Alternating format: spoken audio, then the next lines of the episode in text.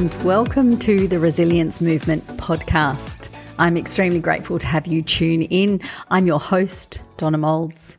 Thanks again for joining me. Don't forget to hit the subscribe button and be notified every time a new podcast comes out. I'd love to keep you tuned in. So, the resilience movement, what is it about? It's about helping people develop their resilience muscle to have more joyful, peaceful, and balanced life, overcoming adversity without spending years being debilitated with fear and anxiety and leading to depression or other uh, mental health issues. So, taking your life back and realizing that you have choices in life every day that can contribute to your inner well being and overall happiness. How do I know this? Well, I'm a mother of four, a grandmother of nine, and over 35 years, I have been in this role. I have been an on, I am an entrepreneur, a coach, a trainer, a mentor for over 15 years, and I, and I love to share insights that um, that worked for me. May not work for you, but I might be able to give you something that you can take away, or you may know someone who will get something from this podcast. So please feel free to share. Um, let's get started. Today's a bit of a interesting subject. I feel very passionate about this because I've come across this. I've experienced it myself many years ago, and I've come across this, and unfortunately, the statistics are rising. What am I talking about? Ladies, I'm talking about your future and your future being just as important as your husband, your partner, your wife, whomever it is, you have to think about your future. That's really important um, to have your future stability, security, all of those kinds of things.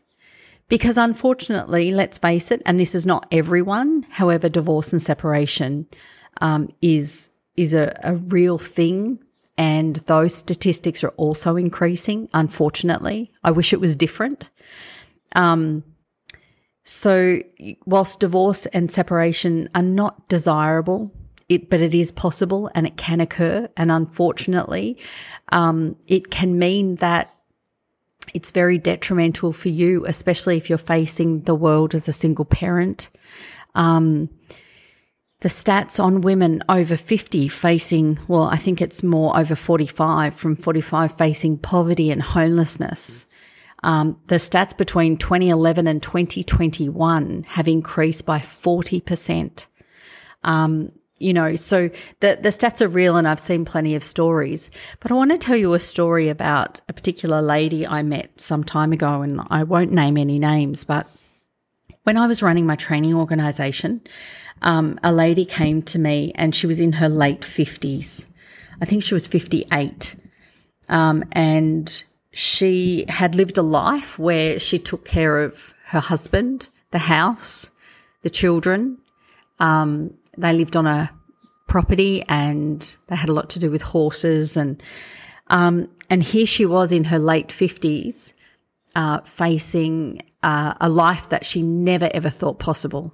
And this life was a life on her own. Her children had grown up, so she didn't have, you know, young children that she had to be very concerned about. It was just herself.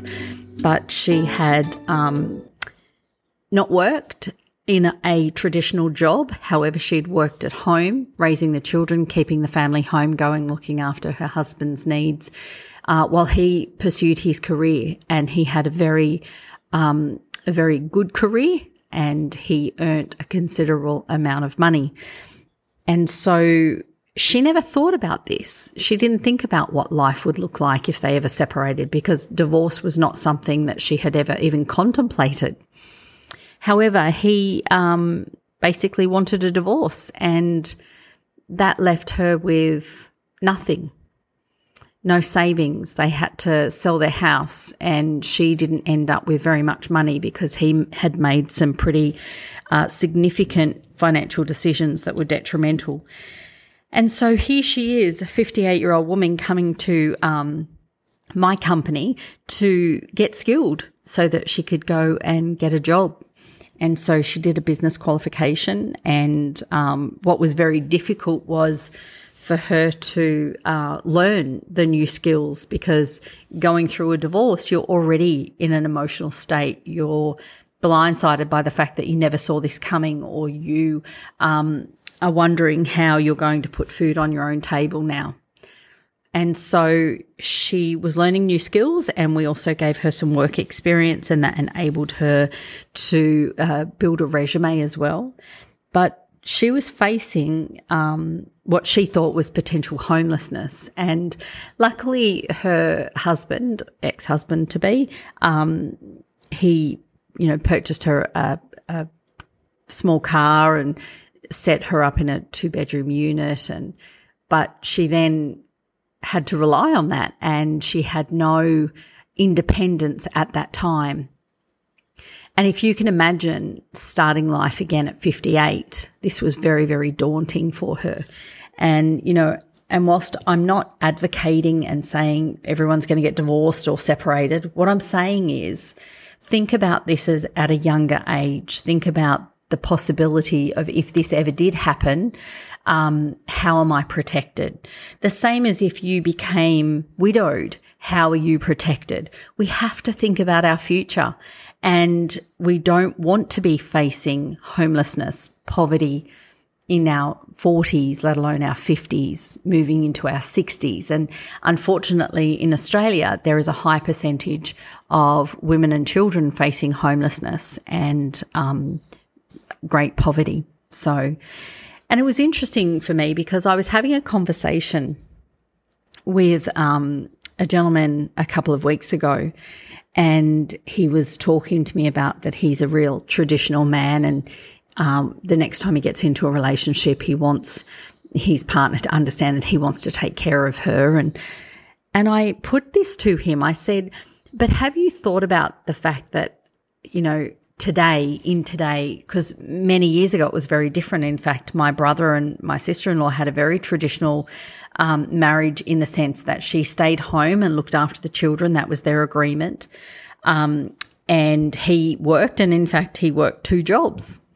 And they were able to live this life of her staying home with children until they went to school, and then she worked part time and that's your traditional sense of of what happens. And and of course they're still very happily married and um, the children are grown up and now they're starting to have grandchildren. So that's not something that she's ever had to be concerned about.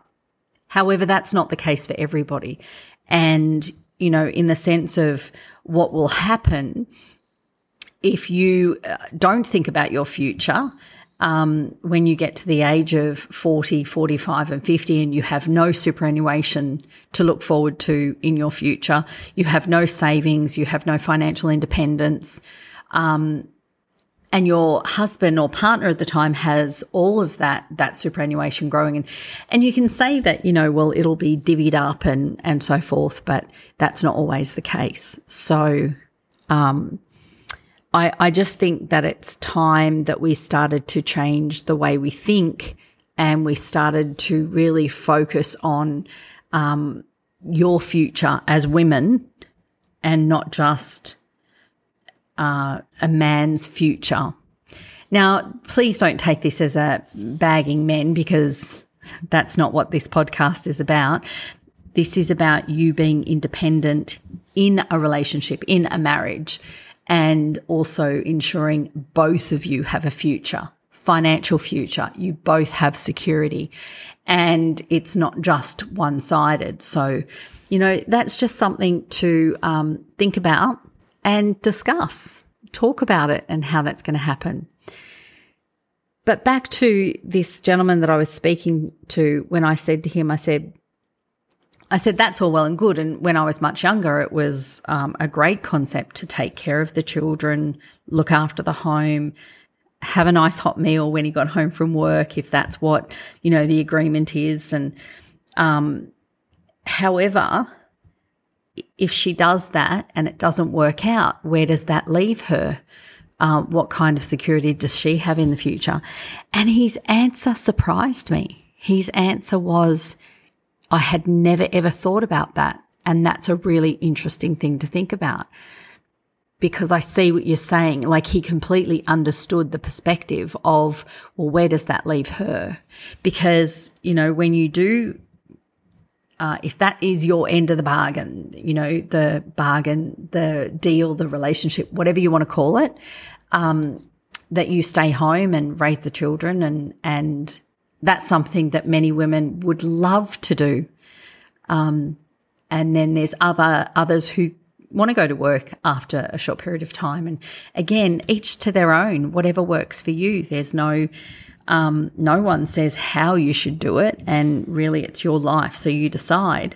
But all I'm suggesting is think about your financial future as a woman and how you're going to make sure you're okay in your future into retirement.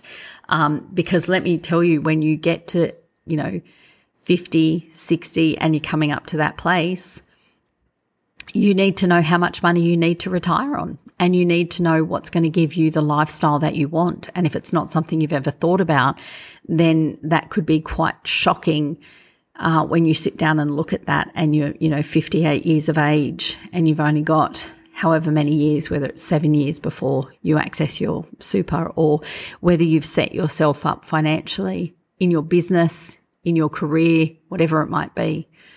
So do the math, no matter what age you are.